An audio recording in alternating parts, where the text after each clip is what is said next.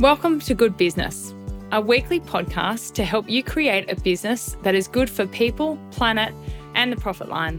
I'm Chris Edwards. I'm a serial entrepreneur. I created my first business, Honeycombers, when I was at the tender age of 28. And that business is a lifestyle guide to Singapore, Hong Kong, and Bali, and now employs over 30 people across four countries. Last year, I founded a new business called Launchpad, which is a community movement designed to support entrepreneurs who aspire to create conscious companies. Launchpad has members across six countries and runs around about 30 events every month. We run masterclasses, coaching, and connection calls, as well as peer group sessions. On this podcast, we're going to explore the ups and downs of the entrepreneurial ride and understand how successful and clever innovators and business leaders bring people, planet, and profit line together to build better businesses. What does it really take to create a heart led business? Join me, and together we're going to find out. Before I get into it, I want to acknowledge the traditional owners of the land that I'm recording this podcast on, Bundjalung country. I pay my respects to the elders past and present, and I extend my respects to all traditional cultures. Okay, let's get into it. Have you ever wondered how you could have a career studying dinosaurs, tracking safari animals, and also tracking trees or tree growth? Well, Andrew Kerr, my next guest, has done exactly that. This is a fascinating chat with a guy who's lived a big life across South Africa, Sweden, and Singapore. And he is the co founder of Green Steps Group. And I just love this chat so much. Green Steps Group is an environmental company that plants trees and also does ocean cleanups, but their core point of difference is their technology and their tracking and their governance of what they're doing. I think you'll get so much out of this chat. And what I loved most was how Andrew could have such a passion for tech and big dreams and be creating such wonderful, massive businesses from ground up. But the one thing that he really lives by is family first and knowing your why. So I'm sure you're going to really enjoy this chat. Let's jump into it. Hey Andrew, welcome to the podcast. Thank you so much. I know you're getting up. Oh, actually, you're it's very late where you are. So I appreciate you making the time. Cool. Thanks very much. I'm dialing in from Sweden. It says minus two degrees in the bottom of my screen. So just outside is covered in snow. So far from Australia. And let's start with Green Steps Group. Why don't you tell us a little bit about it? Sure. And, and maybe it's just off with why I'm sitting in Sweden, despite the fact we have a, a Singapore based company. So it was actually incorporated in Singapore, and my partner, Guy, is permanently living in Singapore. I was living in Singapore, but then I moved back to Sweden with my wife and family. So now we have this sort of like foot on both sides of the camps, which um, is actually quite a quite a nice place to be, where we have good exposure to Europe and to sort of Southeast Asia, partner on both sides. In terms of Green Steps Group, what we are is we're a tree planting company which brings governance. That's probably the easiest word for what, what we're trying to do. We set about trying to make a system where clients didn't require blind trust if they sponsored a tree. So it's not a case of you sponsored a tree and just believe us that it happened. We wanted to provide very granular, very like clear evidence that the tree actually did happen this idea of if you sponsor a tree on the other side of the world, does it actually exist? And that's really the question where we began is like, how do we prove to people that it does exist, that it's real? That was the first part of it, is just governance of the fact that your impact is real. The second part is just making it simple to actually take this uh, impact down the chain. So if you sit at Raffles Hotel today and you enjoy a cocktail, down the chain, a tree is planted in Sumatra. And this is a very sort of direct cause and effect. And that's really the program that we put in place. I'm really intrigued by the fact that you've come up with a business that's tree planting, but verification is your really big point of difference. Did this idea come about because there are so many tree planting companies that are not doing the right thing? Um, I think they whether or not they're doing the right thing or not is hard to say, not for me to judge. But it's definitely a problem where there's this kind of nebulous, opaque uh, world where there's very little evidence of when you sponsor a tree that the tree actually happens. So this is something we feel really should be just uh, addressed. It's it's like if you pay a software company for something, or if you pay for online advertising, or even if you go to a laundromat and they can't provide you any evidence whatsoever what you've just paid for, then we really feel you should ask some questions like where is this money actually going? You know, what what kind of laundromat are they? So it's just bringing this kind of clarity to the world and getting away from the opaqueness. And I think the opaqueness is actually fundamentally dangerous. As it's, and now that at this time, we're starting to hit a lot of greenwashing, and companies are getting nervous about the trees that they've sponsored, but perhaps didn't actually sponsor. And then the knee jerk reaction is sometimes just to pull out completely and just take all all sponsorship out. We've had a sort of huge crisis at the moment with the Verra credit schemes um, where a lot of companies' re- reaction is to rather than sort of find a better solution or work with the work with Verra to like help solve the problem, they just pull out completely. So I think it's it's super important to have this kind of clarity and granularity of governance. And Andrew, one thing I've always been interested about, I mean, I live on a quite a big, well, not a big farm, but a farm, and we plant trees and they're quite hard to actually grow. So it's not just planting the tree, but then watering it and then checking on it and then making sure it's, you know, got good drainage and good nutrients. So is that something else that Green Steps does? Absolutely. Uh, I'm completely with you. I, I, get annoyed of people that fly drones across deserts throwing seeds all over the place and planting billions and millions of trees because uh, it is, it's absolutely difficult. Um, most of our trees are actually reared in nurseries for normally up to six months. So by the time they actually get planted, it's a seedling, not uh, not a seed. Um, it's a small sapling normally about a sort of a foot high or so. After that, there still needs work. Uh, we sort of do two different kinds of trees. We do the mangroves, which is a lot easier. They're a lot more robust. Basically, once mangroves go into the ground, they're sort of a foot high already. They're sitting in water, so they never run out of water. Animals tend not to eat them. No one's cutting them down. It's they just have very high survival rates and don't need as much care. In Borneo, it's another story completely.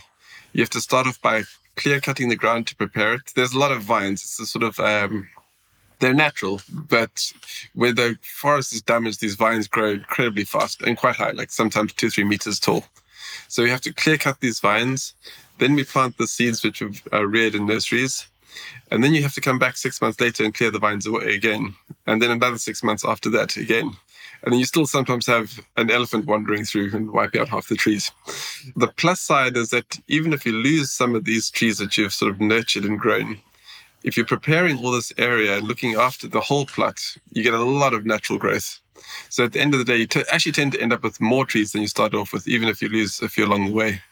But it does need a lot of care. Um, they don't just grow themselves. Yeah, yeah, that's so interesting. And I mean, I first discovered you guys because you're working a lot with F&B partners in Singapore. So you mentioned Raffles Hotel, I know the Loco Group and Tanjong Beach Club are working with you, Little Farms. I'm really interested if you can explain why these F&B partners or why you've targeted these F&B partners and how that relationship works there's a little happenings actually. One of our early investors is actually Loco Group, uh, and it really began with with Christian trying to address his own problems with his restaurant. So the first thing he did was to buy some carbon credits, and he got a sort of a, a strip back from somewhere in the Congo, and he said. This is really quite meaningless to me. I don't even know if it's real, and I can't use this for any kind of marketing. And that's around about the time that we bumped into him and told him what we're doing. He got really excited where we're able to have this kind of very clear marketing story. If you plant a tree, we have a tree, and we can show it to you.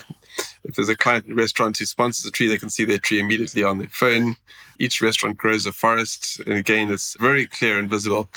So it was really starting there, and there's, there's no reason to be stuck in F&B. It just naturally expanded from there it's the network, and there's something nice. If as a startup, uh, we need sort of short cycle times. We're having long conversations with bigger companies, but those conversations can take up to a year. And as a young startup, you normally the, the payment cycle to move quite quickly. So F&B is great. You normally get to speak directly to the owners of the businesses. They're often very passionate about uh, what they're trying to do, and they sort of implement strategies very quickly. So it was just a, a, nice, a nice starting plan. At the moment, we are actually moving on to sort of longer term. With we got some uh, banks and fashion houses we're starting to work with, but F and B has definitely been our core and something which we've been growing with. And so the way it works for F&B, I presume, I mean, I read about initially, and I'm not sure whether you're still doing this, how you're suggesting that they take away plastic bottles and replace them with glass bottles and use the money they've saved there to invest in trees. Is that still your program? Oh, absolutely. That's going great guns. And it's it's such a nice win-win for everybody.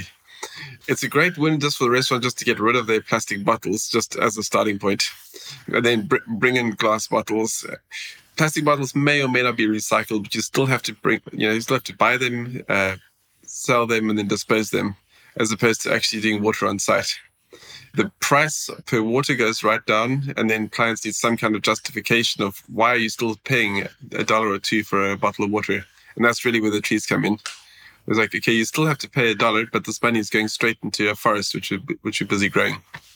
And it's almost gone the circle where people deliberately go to the restaurants like the Providore chains doing a lot of this uh, water, ch- water selling, where they actually specifically go to the Providore because they know about the sustainability programs that's really cool. And what a really innovative way to help small businesses find that dollar per customer that can have real meaning to the customers and real meaning to the environment in both ways, right? Reducing plastic, reducing the waste of, of transport and energy and all of that around plastic bottles with water, plus then also getting them to plant trees. That's, yeah, it's really cool. How did you come up with that idea? It's a total win because on top of all of that, the restaurants are actually making more money than they previously were. So it really is sort of a win-win-win. It came about just simply in a conversation with a guy, my partner, um, and the owner of Providores. We was just asking Guy, what can I do better? How can I improve my restaurants as a sustainable environment? And Guy said, well, the first thing you can do is get rid of these plastic bottles. And that's sort of where it evolved from. So tell me about Guy. You you started Green Steps with Guy. How did you guys meet and how did the idea come about? Um, I, I knew Guy for quite a few years before Green Steps. So I've known him for some time. But where Green Steps came about is I was working with an NGO and we had this idea of paying farmers directly. So ensuring the people that actually put the trees in the ground get the money. This is a pay per planting concept. The problem with uh, NGOs is they just don't have the revenue to keep paying the plants. They're always continually struggling with funding. It's just part of being a nonprofit. And that was just a constant challenge. So in trying to resolve the challenge, it's like, what can we do if we can link the planting operations to the consumers and through the restaurants? And actually get a, a direct chain of money which is flowing back down down the chain to the planters. And it was at this point that I reached out to Guy, and he was already uh, deep into the sustainability world and working with a lot of these bigger companies. So he was just a natural person to speak to. I actually actually reached out to a few others within the company, but it was really Guy and myself that ended up breaking away to form Green Steps. And how long ago was that? Um, I think the conversations began about three years ago, uh, when we first got going, sort of working out concepts and stuff. Uh, Corona slowed things down dramatically because suddenly, when you have a business which is fundamentally based on uh, restaurants and hotels, and then everything shuts and everybody gets locked in, the, in their houses, it becomes a problem. And actually, even our some of our planting teams couldn't go out and put trees in the ground anymore. At the same time, we did have some revenue still running with some of the restaurants. And it became actually a, critical lifeline for, particularly in Borneo. Uh, we were busy planting trees in Borneo, and they had half their revenue coming in from tourism. And then we started bringing in this idea of like, well, we could also sponsor your trees. So we just kicked that off when Corona struck. And their tourism obviously just came to an abrupt and very sudden end. And their only lifeline, actually, after a while, was just us sponsoring their trees there's kind of negatives with the corona, of course, but there's there's definitely like some positives that came out of it. Yeah, yeah, such an intense time for so many. Now, your background is really in tech and VR, and I'm interested. How has that played a part of what you're doing at Green Steps? Um, it's in tech and VR recently, but it hasn't really always been that way. My first job was actually as a safari guide in South Africa's largest safari park. I've tended to swing between nature and tech most of my working life. Uh, at one stage, I was uh, I was big into dinosaurs, doing 3D uh, reconstructions for the world's leading paleontologists. I did hundreds and hundreds of dinosaurs. It's a really fun legacy. I can sort of walk into any museum and open the dinosaur books and see all of my dinosaurs. Wow. Do you have kids? Because I mean, that would be just an amazing skill as a dad. Absolutely. I, yes, I do. And they love dinosaurs. Bet they ace all their dinosaur tests, right? At school. Oh, yeah. Okay. So safari and then dinosaur expert. Then where did this journey go next? Tech is pretty interesting because it, you can really just take it anywhere. So from dinosaurs, I moved into apps, uh, developed a, well, first of all, I made a dinosaur app, literally. And then from there, I made an app called My Safari, which was a, it's combining the idea of tourism and uh, sensor, census, animal census. So the concept was, can we harness the tourists that go on safaris? This is really going back to my time as a guide. Uh, can we harness all the tourists that go on safari and use them to do the animal census? So the idea is they go drive around as they see animals, they have a fun game. I've seen this, I've seen an elephant, I've seen a rhino. And as they check them off, we get a sort of a net data and then we sort of monitor the, the overall populations. It's a great idea. It worked quite well. The down the major flaw is that we find tourists are really bad at identifying animals. So elephants, hippos, it's great. If you start having going into antelope or like even some of the cats, like leopards and leopards and cheetahs and lions. But they just get them mixed up. Yeah, but they, they, were taking photographs as well, so we could sort of like, yeah, right. It's, um, but from that project, and then that was that was a great project. I really enjoyed it, and it evolved into something which is uh, called Everybody Counts so there was a comp- uh, competition with a mapping company where they just op- opened up to in- all and any ideas. So I took on an environmental approach and we used the basis of that GM- GIS project for tracking African wild dogs. Then it became specifically for researchers to actually track the African wild dogs. And that brings in a whole lot of challenges. African wild dogs are they're basically like wolves. Uh, they're con- continually on the move. They can actually run for 40 at 45 kilometers an hour for an hour. So just in the space of an hour, they cover a marathon and they just continually like moving on, around the park.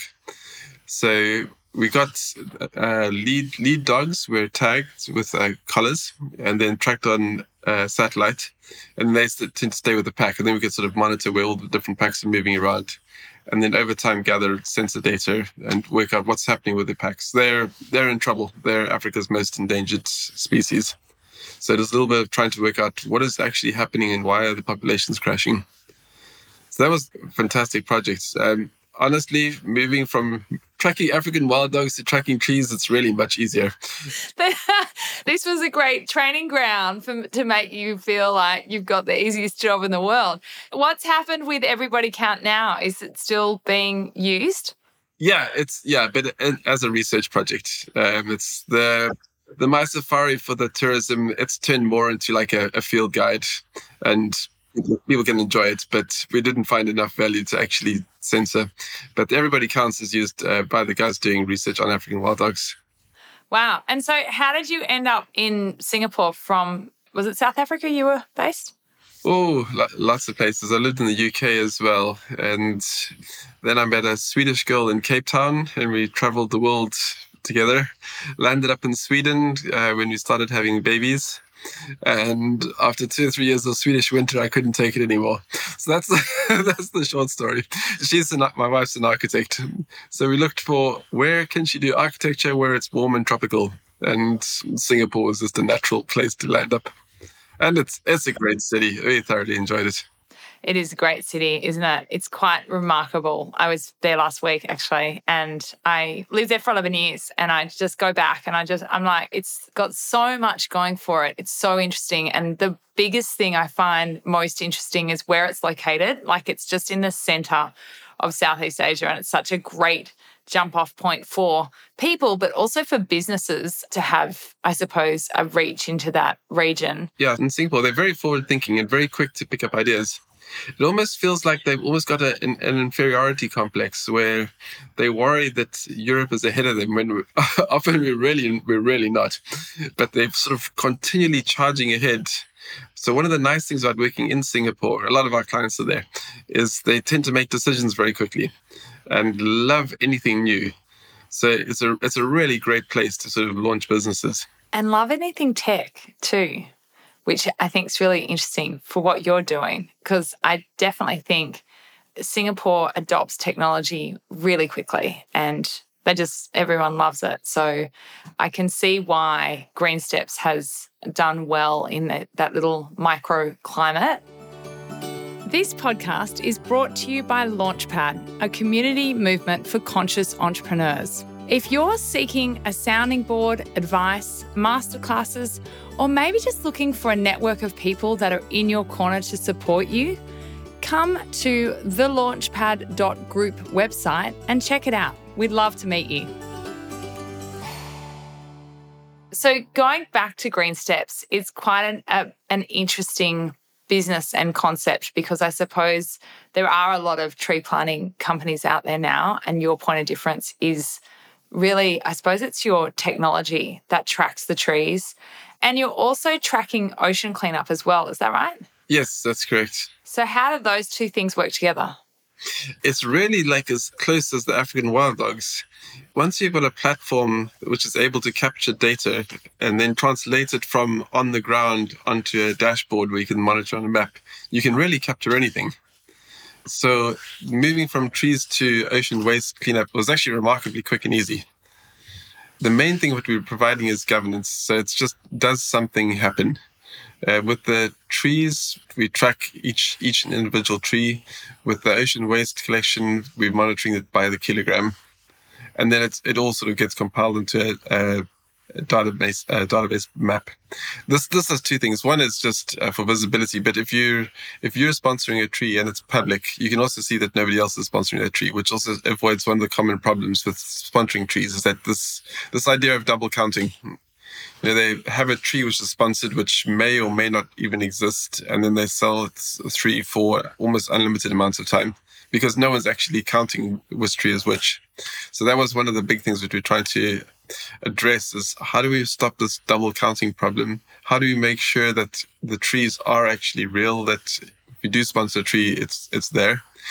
But there's a there's a side part to the story where if you know how many trees you have, and with our app, we actually know not only what the, about the trees, we also know about the people, because that's equally important. So we know who's planting the trees. We know where the tree is, what species it is, when it was planted, where it was planted. And with this information, we also start knowing how many hours of female employment have we generated? And not more or less, we know ex- exactly how many have generated. What is the gender breakdown between our workers? How much community hours are we creating? What uh, landscape impact we're making? So we get this very specific granular detail, uh, which can then also link back to the UN Sustainability Development Goals. So for some of our bigger clients, they have these like specific numbers what they need to target within the sustainability development goals. And we can provide them very granular numbers and then also backup evidence of where these numbers came from. And how do you ensure that there's no double counting in your system? Like, what's the tech behind it that ensures it? So, there's it's half tech, half human monitoring. So, when you take a photograph of a tree, it's surprisingly unique. And one of the questions people ask is, can't you just get trees off the internet? It's like, go, go ahead and try. try find a thousand trees, which all look unique. So the trees are captured, they go into our system, and then there's just a spreadsheet. So we've got some low level AI running, which can detect just double photographs. So if it's just the same photograph, it's pretty easy to just uh, catch those numbers. Then the rest is actually done with, it's called a mechanical Turk, which means a human, often myself or a guy or some of our other colleagues, who actually just go through uh, looking at all the trees in a batch and looking for ident- identifying if there's if there is any double trees. It's actually quite easy. Trees are all very unique, and you can spot them very quickly. Another secret we also use is just you can look at the mud where the tree's planted, which is actually even easier way of, of checking if it's uh, if the same tree's been captured twice. So it's um, it's a combination of um, quality control, human-based quality control, and uh, AI tech. Yeah, right, right. So interesting. You say, like profit and sustainability, you don't have to choose between reforestation and protection. So I'd love you to just talk a little bit more about that.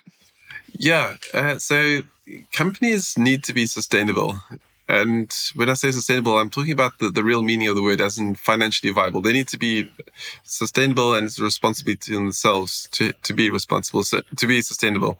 So when they bring in sustainability uh, initiatives, we really feel they need to make sense. Uh, if, the, if they're not actually making a direct financial benefit to the company, they're going to be the first thing to cut in a recession, and there's a recession looming. So it's very important that this thing brings these sustainability initiatives actually bring in money, not just are sort of nice nice to haves, which as soon as you have to choose between are we going to like retain the services of a young chef or are we going to like dial back on some of our nice sustainable ideas? We know that we're going to have to cut back on the sustainable ideas.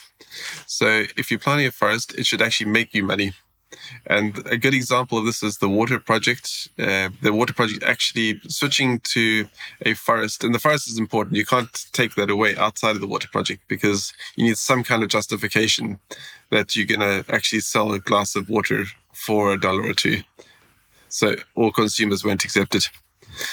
So there's sort of two sides to this sustainability. The one is just clever things to do, which actually do just bring direct money. So if you take a hotel, for example, use towels. Towels, you can, we all know this. They've, it's a well accepted thing. Throw the towel on the ground if you want it to be washed, or just hang it up if you want to save water. Immediately, that's actually just saving the hotel money by just encouraging people to hang the towels up. It's sustainability bringing in profit. Another idea is with soap. Recently, I was at a quite a nice hotel where instead of having little mini one-time use soaps, they had a really nice, high-quality shower gel in a big bottle, and they simply said, "If you like it, take it home, and we'll just bill it to your room." Getting rid of the little expensive one one-time uses, so that just brings in money, and you can do things like showers. So that's that's the easy stuff, and that's sustainability that's bringing in direct money. The less obvious stuff, but equally important, is if you do, for example, planting a tree for every guest at the hotel. This is something that customers like, and then you can say, okay, so what is the value of making a customer happier and bringing a repeat customer, and what and what is that level of repeat customers? So if we say, okay, well, this initiative is bringing in more customers, and we have an increase in ten percent repeat repeat customers what is that value? The hotels will be able to tell you. Um, look directly at the accounts, and it's typically much more than it's actually getting spent. The other side is staff turnover. If people are happy, and this is particularly relating to Gen Z, where it's becoming very important for them to be at a company where they have this and these kind of initiatives where they are actually helping the helping the planet. If you manage to like keep good stuff or retain good stuff, what is the do- dollar value in that? And it can be calculated. It's expensive to hire new people. It's expensive to train them, um, and it's expensive to have un- unhappy people. So it's actually the idea of it's not a, a weird idea to have sustainable and profit. It's actually essential. And I think we've proved in quite a few different environments now that it actually is possible you can bring in even additional additionality where you're actually having to put money out on a forest and still raise your like bottom line revenues. I really like that. And I like that a lot, particularly from where you're sitting, that if people can't see how these initiatives are bringing in more profit, it will get cut. You're absolutely right. So you do have to think more creatively and make sure that when you're bringing in a program, it's the double bottom line, right? It's profit and sustainability going hand in hand. So I think that's really smart. Have you got any more case studies of people in Singapore that are doing this really well? Quite a few customers, actually. So the water project is going across to quite a lot of restaurants and bars already. Uh, we've also done it with beer. We've done it with pizzas. Um, done it with cocktails. There's a hotel, sorry, not hotel, it's a bar called Penicillin in Hong Kong. So what they did is they took a, a signature cocktail and said, right, this is our sustainability cocktail. And all the revenue of this cocktail goes off to reforestation. So they lose a little money on that signature cocktail, but as we all know, the markup in cocktails is enormous. But you don't sit drinking that cocktail all night, so you quickly switch to their other uh, wines and beers. So again, like they're actually bring in customers that the customers like this idea, the ethos, and stay for longer. Nice. And tell me, where to now for Green Steps? What's in the future for the next five, ten years? Oh, going a little further, uh, we've been doing a lot of research into remote sensing. I think this is going to be something which is going to become increasingly important. So this is both satellites and drones, and then even with drones, it's both fixed wing and quad quad drones. And this is really how do we take this idea and really start scaling it? Some of the details I can't really share too much right now, but that's that's definitely where we're heading is drone and remote sensing where we can really start operating at, at large scales. How do we tackle an entire jungle region as opposed to uh, smaller operations? I love it. I can imagine lots of young boys who are into tech would be very inspired by this chat. You know, I have an 11 year old son who has a drone and like just loves everything technology. And it's so nice to see how you can fuse your passion for tech into really having real impact. So it's it's very inspiring. I just want to ask a few. We have some rapid fire questions to round out the interview. I'm wondering, do you have any business advice or mantras that you live by? I'd say family first. It's super easy to get caught up, especially if you've got a small startup. There's basically every day there's more work to do than there is in the day. And you have to keep looking after your family there's the moment where you got something important to do, and all this happened to me just recently. And I got a text from my youngest daughter saying, Papa, I need you to come help me with my maths. It's like, okay, it's, it can wait. It's not really going to crash. we'll pick it up in the morning.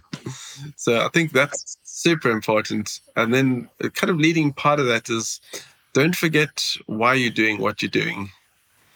It's easy to kind of get lost in the moment and in the in the problems but especially with our kind of environment we're not really here to maximize profits. If that's all i wanted to do i'd probably stick with vr to be honest. Why, why are we actually doing what we want to do? There's there's a bigger value. And i think it's important to hang on to that yeah, I love that. I think that's very true. And it is very easy to get lost in the weeds of the doing and the enormity of the tasks and the, the adrenaline and the thrill of it all. But really to come back to your why is is very, very powerful. We actually have one of our uh, uh, ladies just joined us recently, Michelle, and she writes in on her check-in every morning today I planted this many trees. Like, why am I here? Like, grateful to be making the world a difference. Uh, is like wonderful little phrases, like every single morning. It's it's really nice to see. Oh, that's very cool. I really like that.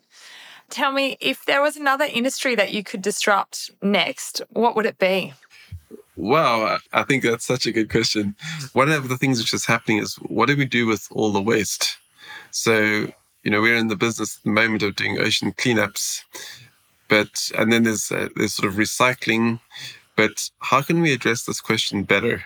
What can we do to take ocean waste in particular, but actually any kind of waste, catch it earlier and do better work with it? I think that's going to be one of the interesting uh, interesting parts. And you know, plastic is it's quite it's quite durable and quite you know I actually studied product design originally, so that was like plastics was was a sort of a major within what I studied. And some of the materials, like car tires, they're incredibly strong. So anything which is strong and very durable is useful. So if we could turn this around from being a waste problem to a cost benefit problem, a cost benefit solution, I think that's uh, there's something in there. How we do it, I'm not. That's that's a good question. You can sit and brainstorm all night, but the the concept is, is laid out there. We have a, a, building material which is actually free and just on tap. So if we can pick that up and make use of it, I think that's a, a really interesting industry to dig into. I couldn't agree more. And in fact, I just had the CEO of Potato Head on the podcast, and they're moving to really focusing on using waste to make things. That they told me that uh, a tourist creates four kilos of waste, three kilos of waste every day, which is just a huge amount of waste, right? So it is really fascinating. For the lowest hanging fruit, I'd love to sort out airlines. Just, and I'm not talking about the fuel, by the way. When you sit on a plane and the amount of trash you gener- generate on a long distance flight, it's embarrassing. Yeah, I know. I totally agree. I, I just was thinking that the other day how much single use I just flew back from South Africa. So in the middle of the night, I was chatting to one of the SGNSs and throwing this idea of like, do you think it would work to have buffets instead of instead of walking along getting your little like your tray of food? Just because you've got hours and hours to kill. So even if it takes a long time to filter like a whole airplane full of people down to the end to like select their own food, I don't know. It's it could work or just reusable, washable cutlery. You know, I, I noticed that's one thing in Australia. A lot of the coffee shops now will have you know, just a mug instead of disposable single use and they'll wash it up for you and then you just bring it back. I mean, it's it's like going back to what we used to do. Tell me, what's been your best business collaboration or partnership you've had? Um, to be honest, I think it would, it would have to be like my friend John Landon and this is actually all the, the VR work. I've, I've had a lot of good people I've worked with, but he just constantly comes back to me with really fun projects. We've we've built UK network rails together. We've built Formula One races, floating chocolates, VR Nike shoes, Manchester football games. He's he's just a fun guy. To every time he pings, is like, okay, here's something here's something interesting. Just a lovely human. So re- really fun to work with that guy. Wow. And so he just pings you and asks for help on VR projects. Is that right? Uh, we've actually been working together for years. I, I originally hired him about 10 years ago. I was just hired him as a programmer. And then we sort of became like really close friends. And then just have an on and off sort of project relationship ever since. So it's a mix of who's hiring who these days. Um, I would like to add one more thing to that, que- that question, which because I thought it was a interesting question. Best collaboration for the future. I have a strong suspicion it might well be my eldest daughter. I could easily see us working together. Already, she's only 16, but already like just working on projects together, it's it works really well as a business relationship. She'll be should be the organized one, by the way. Oh, I love that. That's beautiful. Now, I wanted to ask what is your favorite business book or business podcast? So I've, I've been listening to, it's a book, but I've, I've been listening to it uh, called Selling Value by Mark Stiving. And I started off, it was just recommended to me as, one, as a really excellent book of just understanding value. So I began listening to it um, really with an idea of how would I how would I explain the value of what we do? Because it's not particularly easy to sort of sell something that you can't actually physically have, and explaining what is the value of green steps. But it, it quickly sort of started, started turning around to not just selling value, but to what is my value? Um, as a person? What's what am I actually trying to get out of my work, and what is what is Green Steps ready for me? I think it's a fantastic book. It's not it's not fluffy at all. It's very business driven. It's specifically B two B, uh, and really turning things around into a dollar value. But it really helps when you start ex- trying to explain to people what is the value of a tree. And that example of a hotel is if you're reducing the turnover of staff, that has a very specific dollar value, even if it's linked to something which is a bit more fluffy as in terms of we're helping the environment. If people want to stay there, it saves the company money. So I think I'd highly recommend it for anyone, even if you're just a consumer. I think it's worth reading. Oh, it sounds fantastic. I will definitely be putting that on my reading list. My last question for you today is at Launchpad, we believe a rising tide floats all boats.